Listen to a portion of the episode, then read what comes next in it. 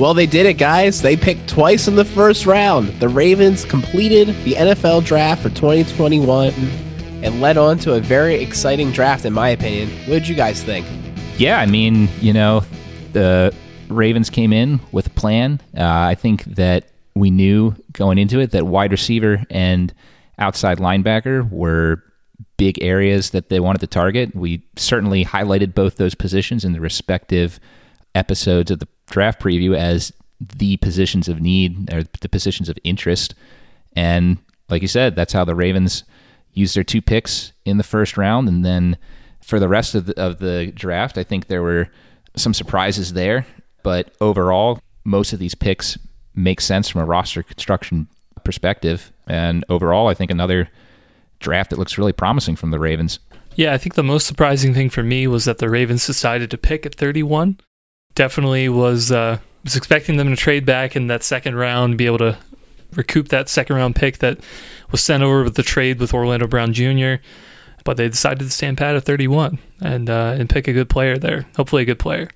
So uh, yeah, oh, but other than that, you know, I think they hit a lot of the positions of need, and there's definitely some guys to get excited about, and can't wait for some more football news for the next coming months. So the Ravens picked twice in the first round, and how did that happen? Well, we recorded the draft preview episodes, and then the news came out before the defensive one came out, but they traded Orlando Brown Jr. It finally happened to not just a conference rival, but the Chiefs.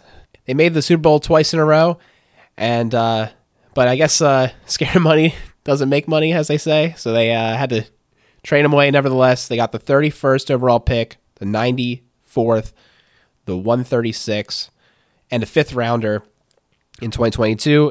And then they traded away Orlando Brown Jr., the 58th pick, which is a second round pick, and a 2022 sixth round pick. So as we tweeted about, it was about a 44 to 46, matter on how you value those picks. JJ chart value. So basically a second round pick for Orlando Brown Jr. But we did get the 31st pick, a first round pick, which gives the 50 year option on one of these players too, which is kind of nice. And uh, with other scales, actually, uh, the Ravens even came out better ahead with a, a first round pick value. Um, one kind of cool thing too is that they actually traded the 136 to 160, and they accrued a fourth round pick next year. So it's almost like they got that in the trade as well. Um, so that was one of the trades that they did during the draft, which is actually uh, from Dan Reese a very good value from the JJ chart perspective. Uh, basically, they traded away 46.8 points, and they received back 25.8 guaranteed points, and the 21 points uh, equates like the 21 leftover points would equate to the 173rd pick. But since it's a year ahead of time, usually you adjust at 32 picks which gives us the 141 value. But then if you actually do the math, the Arizona pick's likely to be in the 120s. So it's probably a really good pick for the Ravens. Uh, good trade. And honestly, given the players the Ravens were able to draft in the fourth round this year, um, it makes me very excited to have more of those, you know, the fourth and fifth round. Um, there's a lot of good players there still. A lot of guys fall sometimes, surprisingly, to that level. And uh, as we will talk about this show, the Ravens were definitely taking some swings going for high upside players, and uh, it gets me excited because I think that's the kind of players we want on this team. Yeah, overall, just a comment back on the, uh, the Orlando Brown trade uh, before that. Yeah, um, sorry. yeah I, th- I, think you brought up a good point though of being able to get that 31 pick, um, having a, a, option of a, a, fifth year option for a particular player. I definitely think it would be, be, a benefit for the Ravens to come, right? I mean, Orlando Brown, regardless of, of what happened, the Ravens are probably not going to re-sign him anyway, even if they didn't trade him, right? So we have one more year with him, and now we'll be able to trade him for a player who we have four years, you know, five guaranteed if they want, right? So uh, definitely good value in terms of long-term roster construction, and I definitely think that was something that Eric DeCosta had in mind this year. Uh, I think a lot of fans going into the draft expected the Ravens to be able to take a right tackle, or maybe take up, uh, you know, some other positions of need, but they didn't do that. Uh, they definitely picked up some guys who you know could be contributors this year, but they're probably going to be more valuable in the years to come beyond uh, 2021. So yeah, as as far as the long term, I I think it was a good trade. You know, I think we talked about it probably a couple episodes ago. The, the Ravens, unless they were trading with like Jacksonville or somebody, probably weren't going to have the same trade that uh, Laremy Tunsil netted a, a, few years ago uh, for a variety of different circumstances.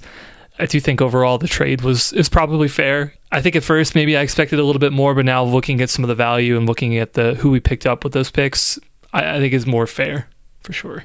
Yeah, I mean it was an excellent haul for OBJ for all the reasons you guys said. We'll probably get to it uh, later on when we talk about what the Ravens did draft as far as offensive line goes. I think that Orlando Brown will definitely be missed on this offensive line, uh, but when you, you got a player who is ready to move on, um, you gotta you gotta get what value you can for them. And the Ravens being the first class organization they are, they got a ton out of it. So I think this is the best case scenario that could have happened given the circumstance. Yeah, basically at the end of the day, we got Odafe Oweh, Ben Cleveland, Shaun Wade, and then of course the 2022 fourth and fifth, and they got Orlando Brown Jr., Nick Bolton, and a 2022 sixth round pick. So, just on the surface of it, they haven't played it down in their lives yet in the NFL. I'm feeling good. Obviously, OBJ has, but I'm feeling good. I like it. So, let's just get to the picks. The first pick was uh, the Ravens at 27. They decide not to trade back. And I saw Jeff Zrebiec tweet that he thinks Ravens fans are going to be happy with the draft pick. And I was like, oh man, they're doing Bateman. They're going there. And sure enough, Rashod Bateman, Minnesota, went off the board guys, it's uh Ravens fans can't complain anymore, in my opinion. They got exactly what they wanted. You know, Ravens Twitter was satisfied. It's like they were, you know, crawling through the desert, just totally parched, looking for a glass of water, and they were like, "Here you go, Rashod Bateman, a total, uh, complete receiver, probably one of the most uh, plug and play guys in the whole draft. Just every single route he can run, strong at the catch point, some people had him rated as the second best receiver in the draft. So like, I don't know. I'm I'm hyped. I think the wide receiver room with the addition of him, and uh, of course we'll talk about later picks, looks extremely full and bright with uh, young talent. And I think it's now on Greg Roman and the offensive coaches and Lamar Jackson to figure out how to make this passing game sing. Because I think all the excuses are gone. Yeah, I mean, you know, we've we talked about back in free agency that gosh, wouldn't it be so great for the Ravens to get a guy of the caliber of Kenny Golladay, even though the chances of that happening were insanely slim, and only if a player of that caliber was going to take a one year deal to cash in next year when you don't have the presumably the COVID cap hit. But Bateman, you got a guy, like you said, he's likely going to be ready to play from day one. Big bodied receiver who can uh, take the secondary away from Mark Andrews and Hollywood Brown should help them uh, get better matchups so that you know they're not double triple covered. And like you said, that's going to open up the entire passing offense. And if it doesn't, you're exactly right. It's going to be uh, the problem of the scheme. And uh, when you have all these guys out there, there's no excuses. Yeah, definitely really appreciate that the Ravens decided to take a, I'll say like a pro ready player right? Especially at the wide receiver position. Rashod Bateman almost feels like the opposite of a Breshad Perriman. Of Perriman was mainly drafted for his measurables. He was super fast, but he had, you know, some college production, but he had a lot of question marks.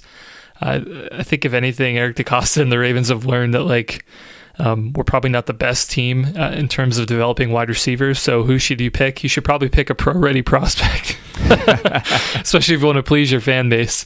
We're hoping that Rashod can can be that and he can make that transition relatively easily.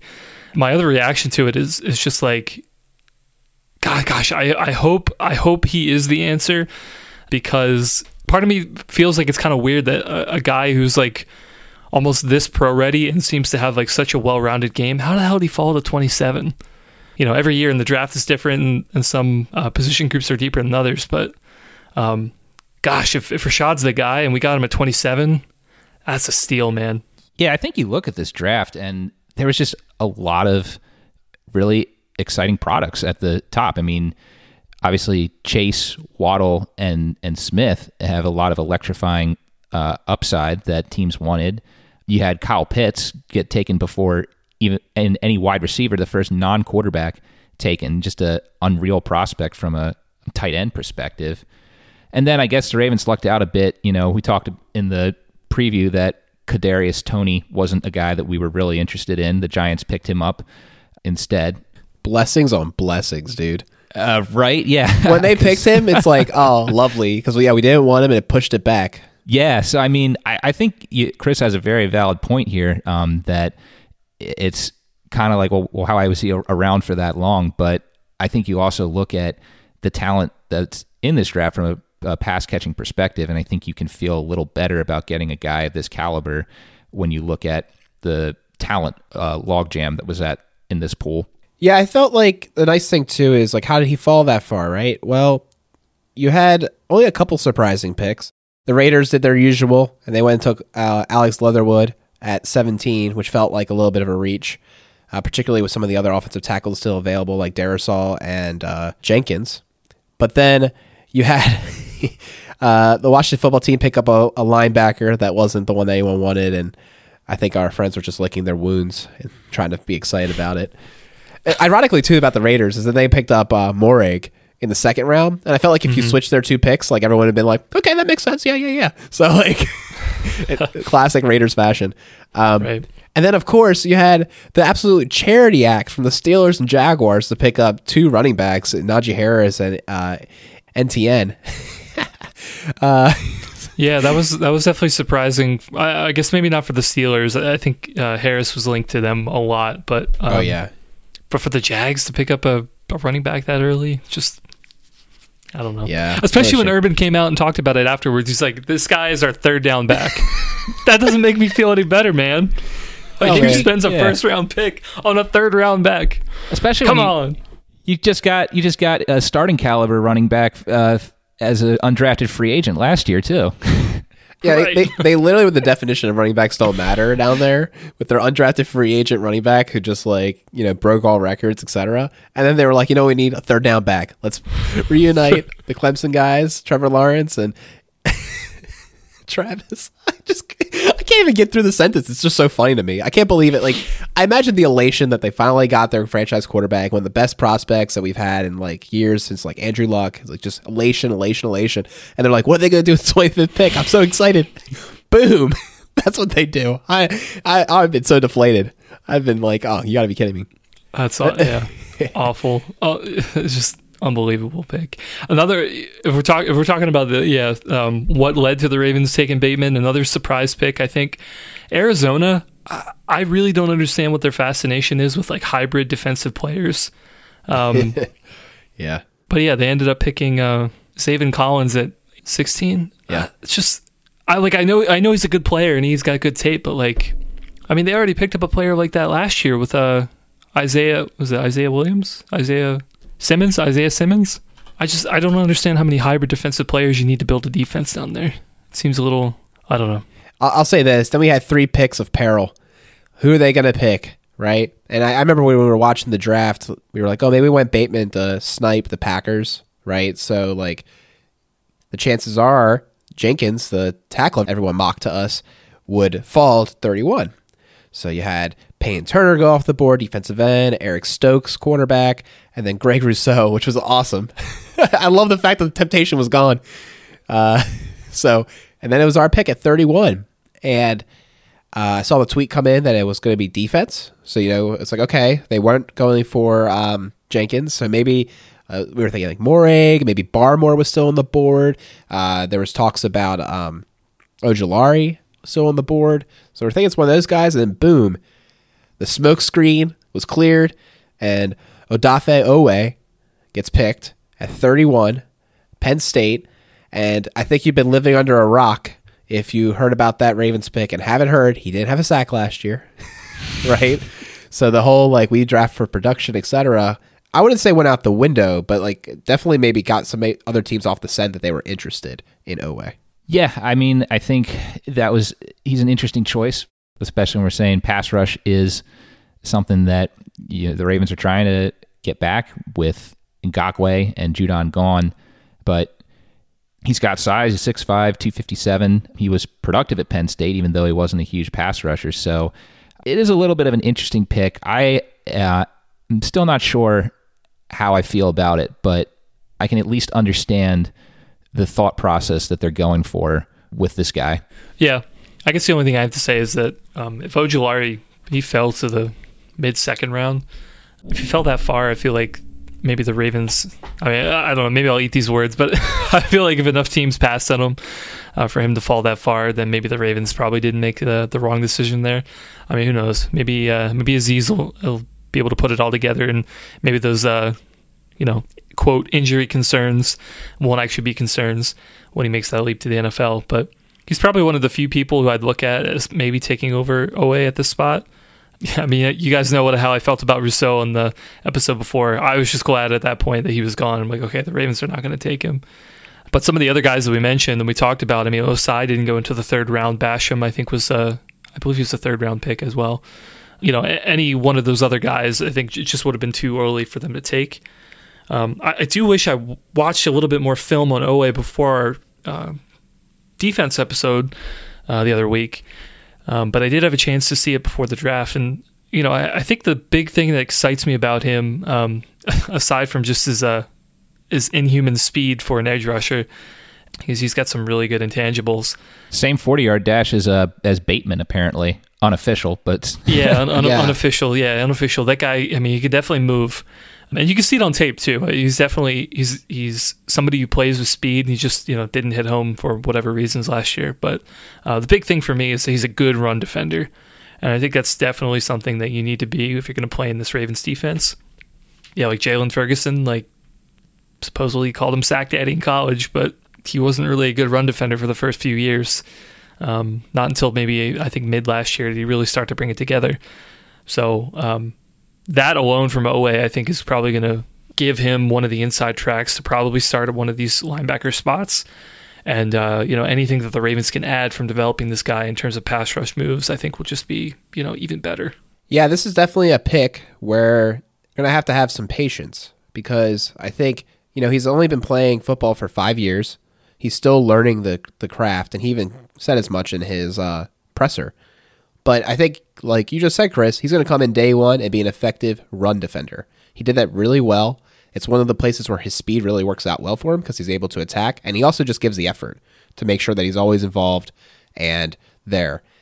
One thing that's interesting about this pick is that DeCosta alluded that they used the analytics to lead to this decision. Like the analytics were screaming that, you know, you maybe he doesn't have the sack number, but he's getting lots of pressures, lots of disruption, and he was going to be good and like you said, he's just a total freak athlete. Really fast, 40 at 257 pounds. He also has really long arms, so he'll be able to body some of these players. Like a lot of tackles don't have as arms long as him, so he might be able to just really get that leverage.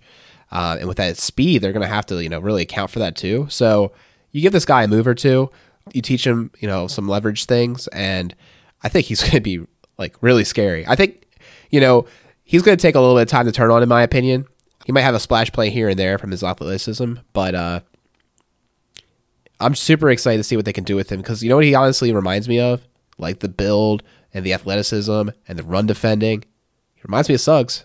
And like if our coaching staff can like coach him up and we have another Suggs on our hands, oh, you know, like, and he has a cool name like Oweh. Like you can sing a song to that. Away, away, away, away. That's right. Yeah, a lot of people are a lot of a lot of people are hoping to bring that back next year in the couple yeah. years to come. Yeah, I mean, hey man, get some sacks and we'll we'll sing for you.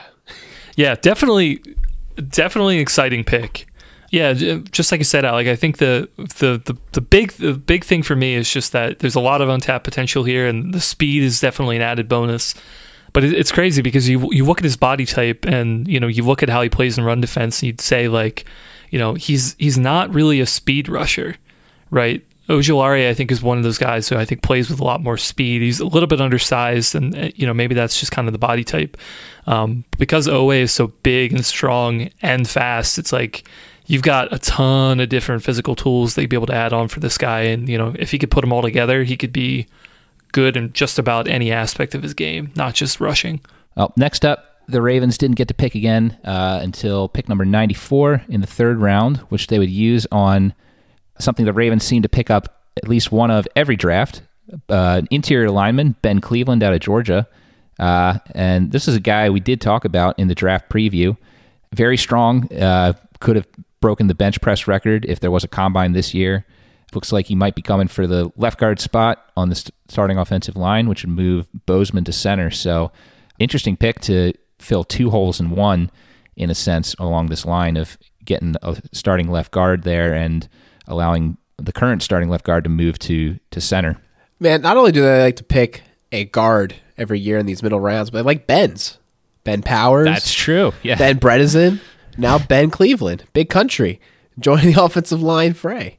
Yeah, this guy is a monster. Like, you look at his build and you're just like, good grief. Uh, he always looks for extra work. You know, he's. You remember I told you like the Creed Humphrey, the one play where he had, uh, you know, a defender on one arm and he, on each arm, and I was like, "Congratulations, you did that once." Nah, that's like Ben Cleveland every day. you know, like Ben Cleveland, man. This guy is so powerful and and six foot six, like three hundred and fifty some pounds, next to a healthy Stanley. Oh my god! Like the left side of the line, this reminds me of uh, Ogden Mulitalo right there. Like they're gonna be some people movers. So this is a, this is a really exciting pick. Obviously, like uh, you talked about, Bozeman moving the center is just a obvious thing. They even acknowledged it during the presser that they're kind of leaning in that direction. I don't know if uh, Cleveland will necessarily uh, be. I mean, it's it's you know the Ravens. He's probably not going to be gifted the left guard spot without earning it. I think him and Ben Powers will have a competition, but uh, I do expect Ben Cleveland to win it because I think he just is going to be like an absolute dominant force. Uh, he's like 23 already, so he's a little bit more developed um, than maybe some younger prospects too, and uh, I just think he's a super duper exciting player. And I can't wait to see how he plays in the NFL. Yeah, definitely an interesting pick. At first, when I saw another guard, I was like, "Good grief!" But yeah, thinking definitely thinking more about it, it um, puts a lot more weight to moving Bozeman to center, despite how many times I say I think it's a bad idea. Um, at this point, it almost like it almost feels inevitable, just given the amount of cards on a roster. Um, gotta have somebody play center. Um, yeah, it's probably not Mekari at this point, but uh, yeah, I've been watching some tape of this guy the last few days. Brian Baldinger had a, a good post on Twitter the other day of of some uh, film from this guy. Uh, he's God, he's a bad dude. He's just I can't I can't I can't wait to watch this guy in person. I hope I was going to be a baller for a long time. I guess my only my only thought if we're talking position groups, I mean obviously it's a little early, but I wonder. I, I know the big knock against Cleveland is that he's you know, he's strong as hell. He looks for work. Very good run blocker. Very strong in pass defense. But the big knock on him is his mobility. And so I wonder, just you know, schematically, would the Ravens want to put him a left guard or right guard? Um, obviously, I think Zeitler has more experience at right, but I believe he's played some left. And, you know, I'm not exactly sure how his mobility is, but I just wonder if they think that Cleveland wouldn't have as much mobility. Might they want to leave him at the right where Yanda played and have somebody a little bit more mobile on the left to kind of do those pull blocks that Bozeman did a lot? But then I guess if you think about that, then you have to think about okay, well, who's going to be playing on the right side? You have two new people on the right side. Maybe you don't want to have that. I don't. I don't know. I thought I heard he was good at pulling.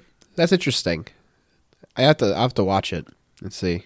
Myself. Yeah, I don't know if it was necessarily that he was bad at it. I just know, uh, you know, I've just heard some things that his mobility was not as good, you know, which is probably why he fell to the third round, right? He's, he's strong as hell, but he just, you know, can't move as well as some of the guys in the first round. Yeah, no, definitely interested to see how that plays out because, yeah, like you said, pulling's really important. They were talking like, you know, obviously if you're moving Bozeman, who's shown himself uh, to be a very good puller, perhaps we'll have some more center pulls that we weren't really running before um, and, and really open up the playbook in that regard as well. So I think uh, it's really interesting to see them you know pick the guard. We talked about obviously they have this whole confluence of guards, and it kind of again revealed that uh, they they look at Tyre Phillips as a uh, as a tackle prospect at this point. Like they're not really considering him as a, a guard anymore. Uh, they're going to try to use him as a tackle, either as the starting right tackle or uh, maybe as a swing tackle backup kind of guy.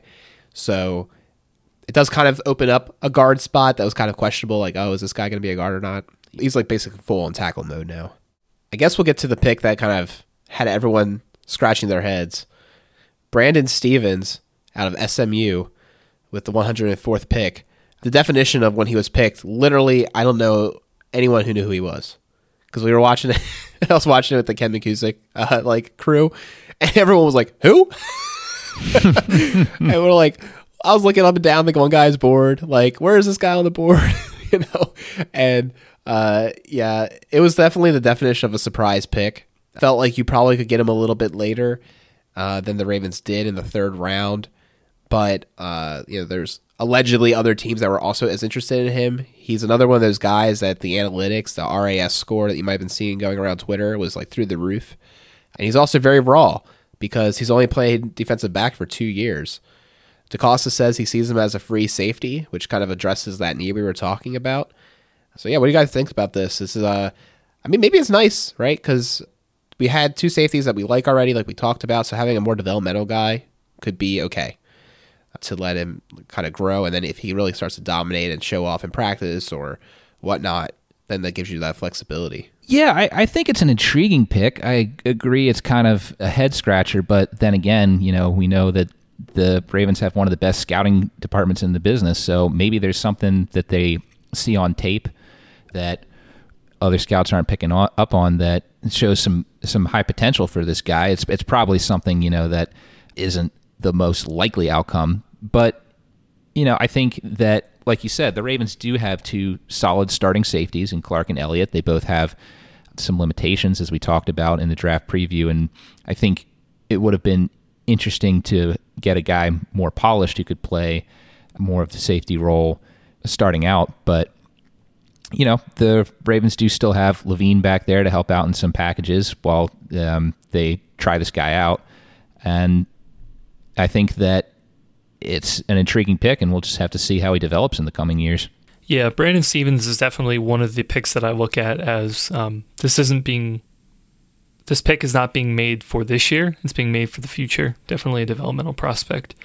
I think initially I was a little surprised because I, I saw him listed at cornerback, and you know, given that he was only at this spot for two years, I thought, well, okay, maybe that's a little bit surprising given some other players on the board. But if they see him as a safety, I'm like, okay, well, I can see that from depth. We've been wanting to have a new safety for a while.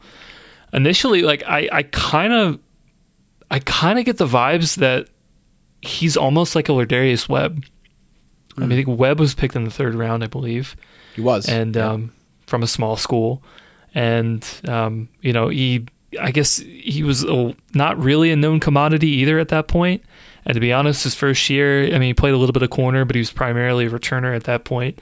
Uh, but he really did develop quickly within, you know, within two, three years. I mean, he was one of the better cornerbacks in the NFL aside from uh, injuries, right? So I'm hoping that Stephens could be one of those guys and just be one of the small school prospects that the Ravens seem to pick up on. Thanks for bringing up the Darius Webb comp because I actually had that thought on draft night, but I was also on like four hours of sleep and just like it's so late at that point when that pick was made. It was like midnight. I was like, oh my god, I've been up for like almost twenty hours now, and like this is ridiculous.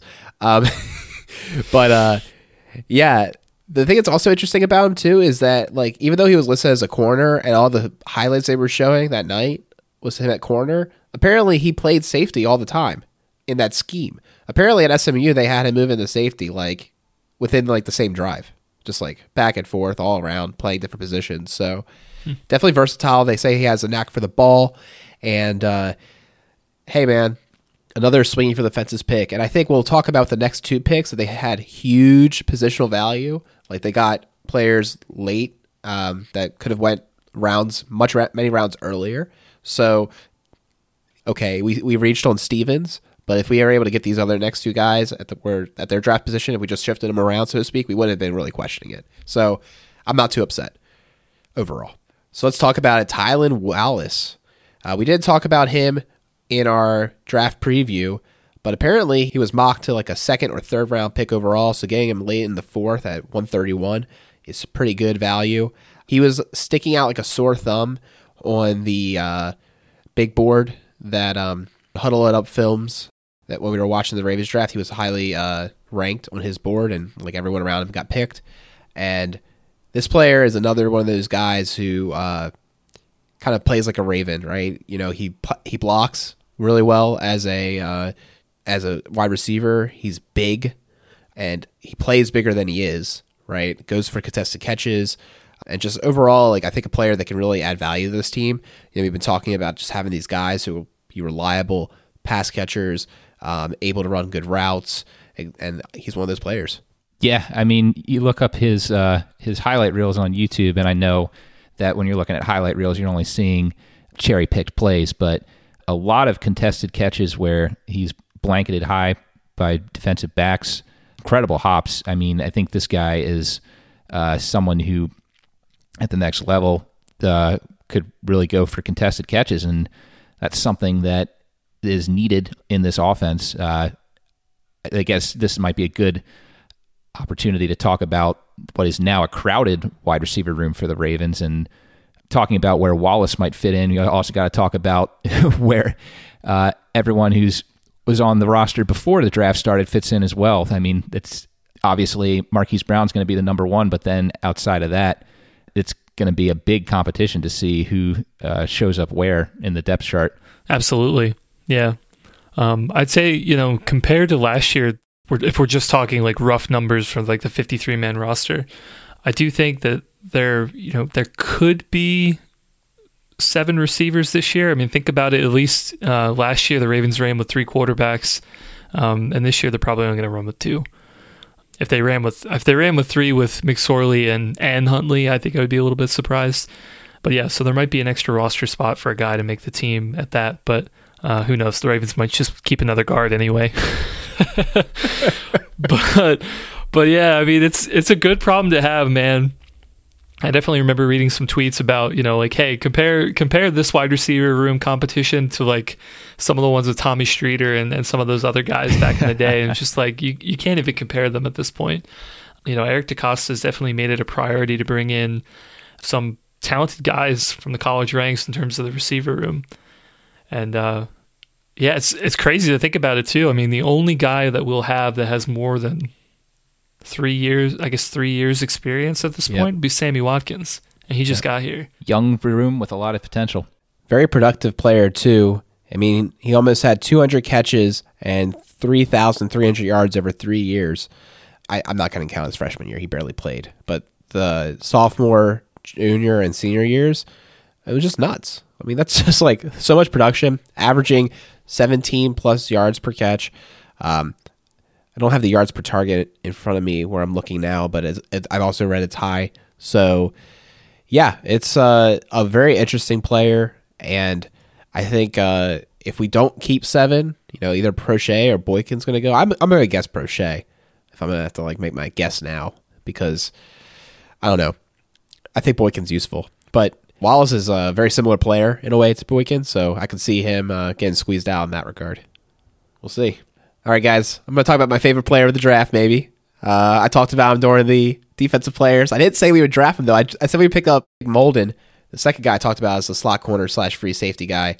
But no, they actually got the number one guy on the, my list for slot corner, Shaun Wade out of Ohio State in the fifth round, the 160th pick. He was that trade back pick that we were talking about. And I'm super excited about him because he could have been a, a second round pick if he didn't play last year but he decided to play and not opt out. And he had a horrible year. but it wasn't all his fault. He had a lot of bad things happen family issues, injury, just a whole bunch of things piled on uh, to lead to a, a, a lackluster year last year. But, you know, if you look at how well he played when he wasn't hurt, this guy could be a super duper steal for the Ravens. And I think you look at it, he fits a position of need as well. Uh, Tavon Young, who who knows what he has left in the tank, and then uh, you know we've talked about how the uh, Peters, we're not sure how much longer he's going to be around, so he's definitely filling a position of need to um, start looking ahead to what the Ravens are going to do in coming seasons with slot corner, and you know, yeah, like anytime you can get a guy this late in the draft with the talent that he has, it's it's an excellent steal yeah, definitely love the pick in terms of depth and in terms of a guy who can, you know, has the talent to compete right away, but it definitely could be a valuable piece in the next coming years, depending on what happens. Uh, like like Peter said. Yeah, I think it was a great spot to take a swing because we have so many high quality players in our secondary. Uh, he doesn't have to be ready right away, right? Like he could take more time to develop his uh, skills, get healthy, etc. Uh, to really just be an outstanding player. But he has all the measurables to be excellent. This could be a really great pick for the Ravens. Yeah, I mean, at the very least, if you know, knock on wood, if Tavon's healthy, um, this could be a guy that you rotate with Tavon. Tavon doesn't have to play 100% of the snaps, right? You know, maybe that might help him. All right, and the uh, another fifth round pick, uh, next one for the Ravens was Daelin Hayes out of Notre Dame. Uh, so another outside linebacker guy. I'll admit, you know, out of out of all the guys I mentioned, this was a, little bit further down my list, so I didn't have a chance to watch much tape on him. Um, but what do you guys think? Have you been able to see anything on this guy? I did briefly. They list him as a defensive end, but like you say, he's more of an outside linebacker player because he did drop back into coverage a lot. I know defensive ends do that too sometimes, but I just wanted to point that out that I think schematically he makes a lot of sense for the Ravens as a team that really likes to create confusion by having uh, their linemen or edge players drop back into coverage. And um, I think he's, you know, another high character guy. One thing that is a common line through all of this is like all these players were like high character team leaders. In fact, like uh, Brandon Stephens got a uh, he's like the only person who could wear 23 because it's like some kind of recognition. I forget exactly what it is, but like yeah, there's like all these guys are like really high character. I remember during Tylan Wallace's presser, he just seemed like a very good individual, like just super kind. He was talking about outreach, so definitely like a high quality player, uh, good personality for the team. I can see him also uh, contributing in the race car again because like, you know he's might drop into coverage, so it gives you that versatility of like what's happening here. I've had like six you know edge players all standing. I'm, I'm confused. I'm scared.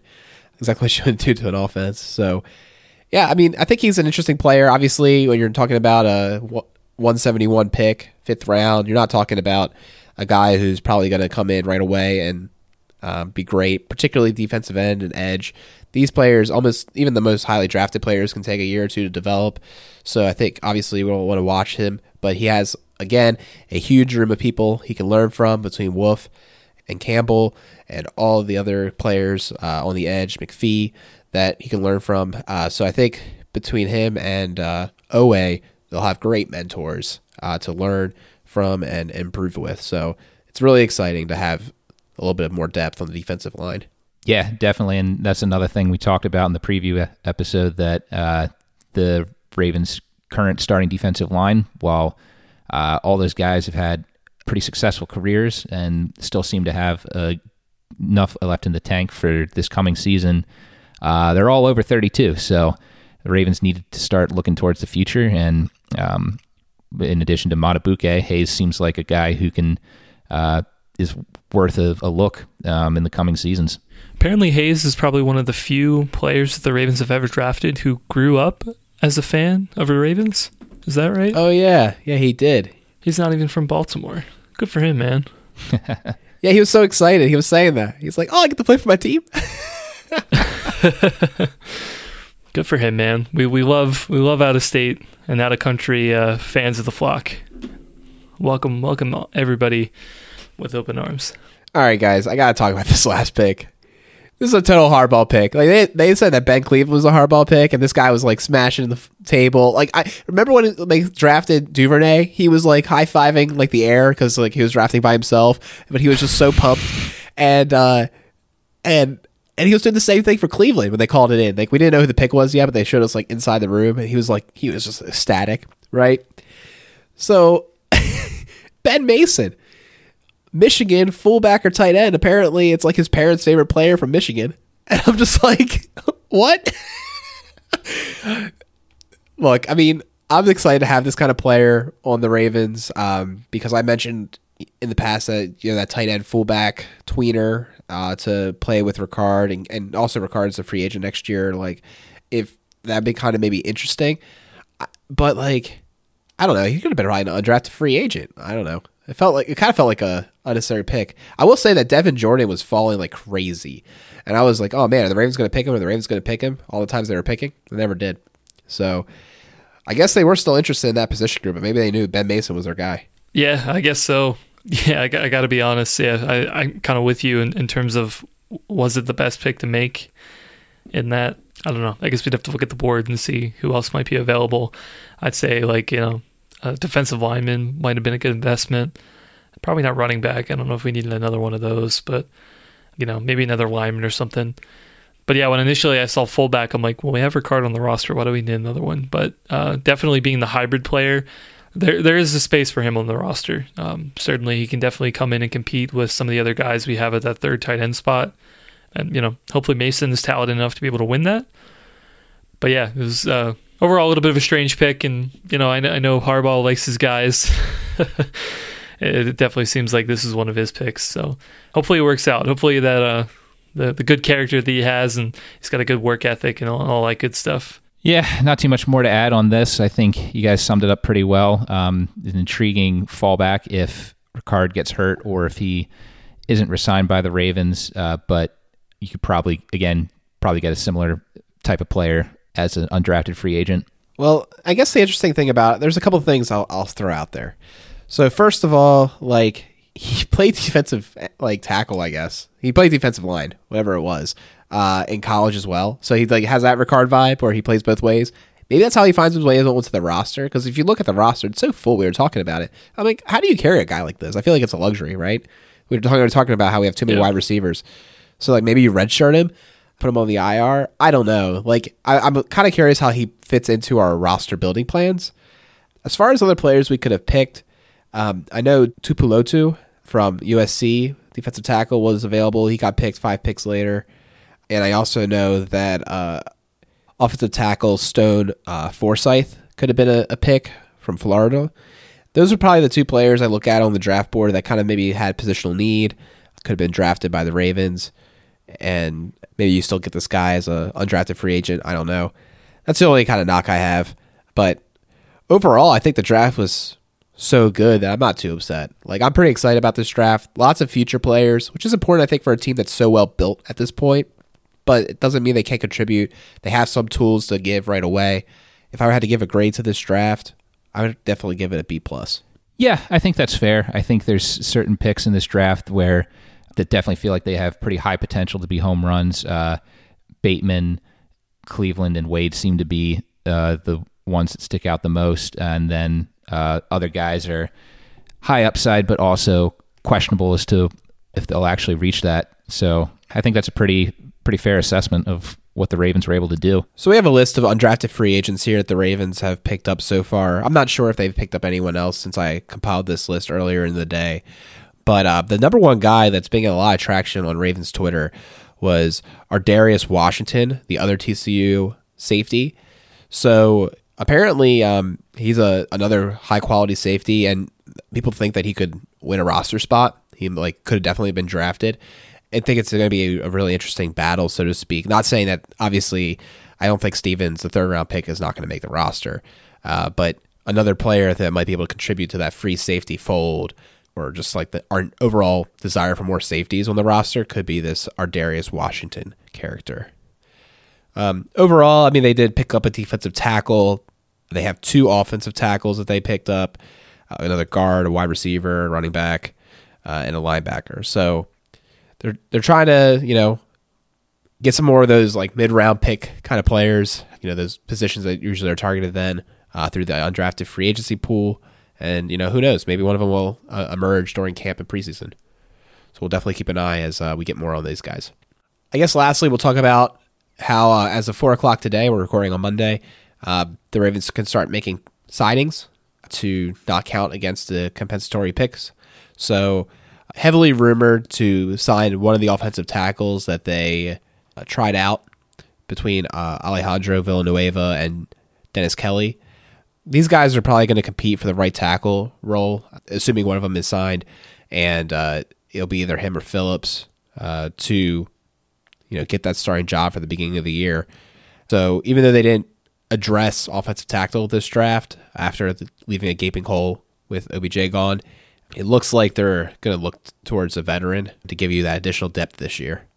Yeah, I mean, they definitely tried it last year with with Fluker and Phillips. Um, you know, I, I think if uh, I think if the Ravens are able to solidify the center and the guard spots a little bit more than last year, uh, I don't think that they'll mind it as much. Um, if they just have to have you know those two guys kind of uh, switch in and out right tackle.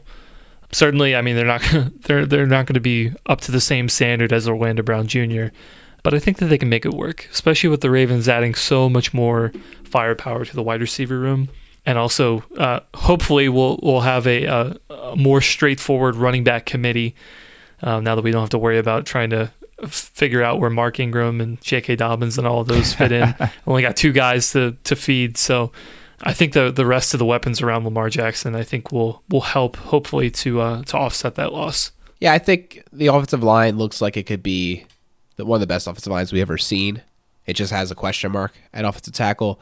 And as long as the guy isn't completely destroying your day, I think this line has potential to be the best one we've seen since covering the uh, the Ravens on the podcast. I think they they really do have that kind of level of potential with everyone else on the line. So it's super exciting. And like you said, with the extra weapons, I mean, this is going to be the best offense we've ever seen, in my opinion. Seems seems reasonable to say that. Put that stamp on it. The best offense, talent wise, we've we've fielded. Um, so now they just have to get it done. yep, certainly will probably be one of the most well-rounded offenses that the Ravens have ever had. And still have a solid D. Obviously, there's some uh, there was some edge uh, holes from free agency that we wanted to fill. We addressed it with the draft. They might still bring in a guy from free agency. There's been a lot of chatter about that. So we'll obviously keep covering the roster construction as things go on and camp starts up and preseason. I'm excited, guys. Like I feel like this is this is the start of the 2021 season. Like I mean, obviously you had free agency that kind of started too, but this now it feels like we have rosters really. You know, there'll be some changes, but we have an idea what we'll work with. Yeah, absolutely, and we'll have the schedule coming out in a couple of weeks as well, and you know, we can all start thinking about what's uh, the games are going to be like you know, when the fall comes around, and hopefully be able to actually get to some games this year. I'm already saying it right now. I don't know if you guys want to come, but I'm going to Chicago. I keep telling everyone that I see I'm going to Chicago. So we'll definitely take a look at that schedule when it releases on May 12th and have a show out shortly after discussing it. Let us know what you thought about this draft. You can find us Ravens underscore recap on Twitter. You can email us at feedback at ravensrecap.com. Super excited about the draft. Super excited that football is like ramping up and I just can't wait to see how these players develop. Go Ravens.